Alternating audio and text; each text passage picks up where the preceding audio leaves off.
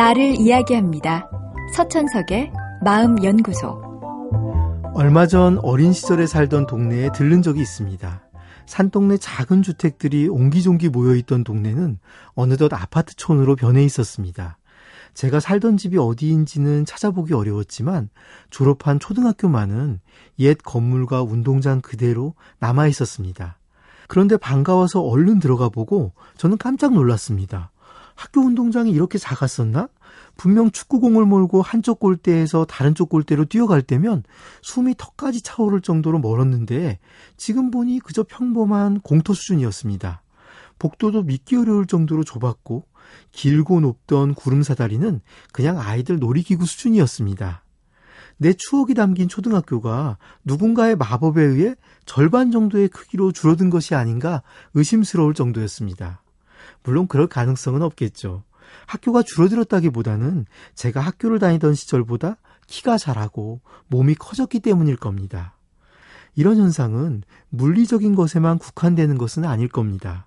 어린 시절 저를 괴롭히던 여러 고민들 역시 지금 생각하면 대부분 별 고민이 아닙니다. 야한 사진 한 장을 우연히 본 후 죄책감에 몇 날 며칠을 잠 못 이루던 시절도 있었으니까요. 그러고 보면 지금의 내가 겪고 있는 고민의 해답도 여기에 있습니다. 지금 생각엔 답이 없어 보이고 어찌해야 할지 모를 일들도 내가 더 성장하고 성숙해진 상황에서 본다면 그저 작은 일에 불과할 수도 있으니까요. 진료실에서 만나는 부모들에게 늘 아이의 문제와 싸우지 말고 아이를 성숙시켜 문제를 뛰어넘을 수 있도록 만들자고 이야기합니다. 문제와 싸우다 보면 높은 수준의 답을 할 수는 없으니까요. 아이들에게 배가 고프면 어떻게 하겠냐고 물으면 답이 단순합니다. 엄마를 부르거나 참는 것이죠.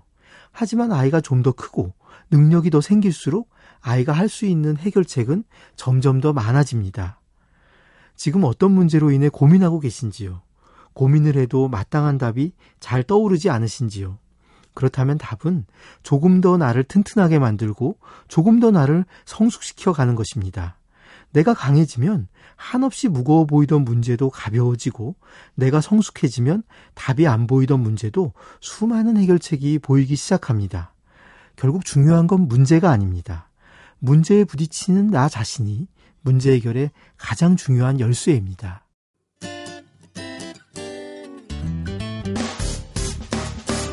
기쁠 때면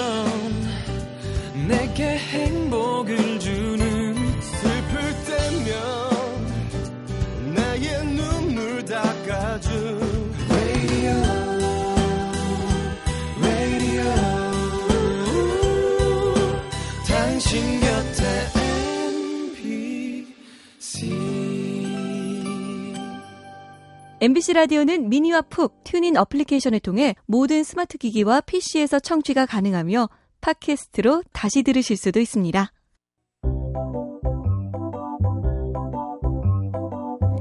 서천석의 마음연구소. 지금까지 정신건강의학과 전문의 서천석이었습니다.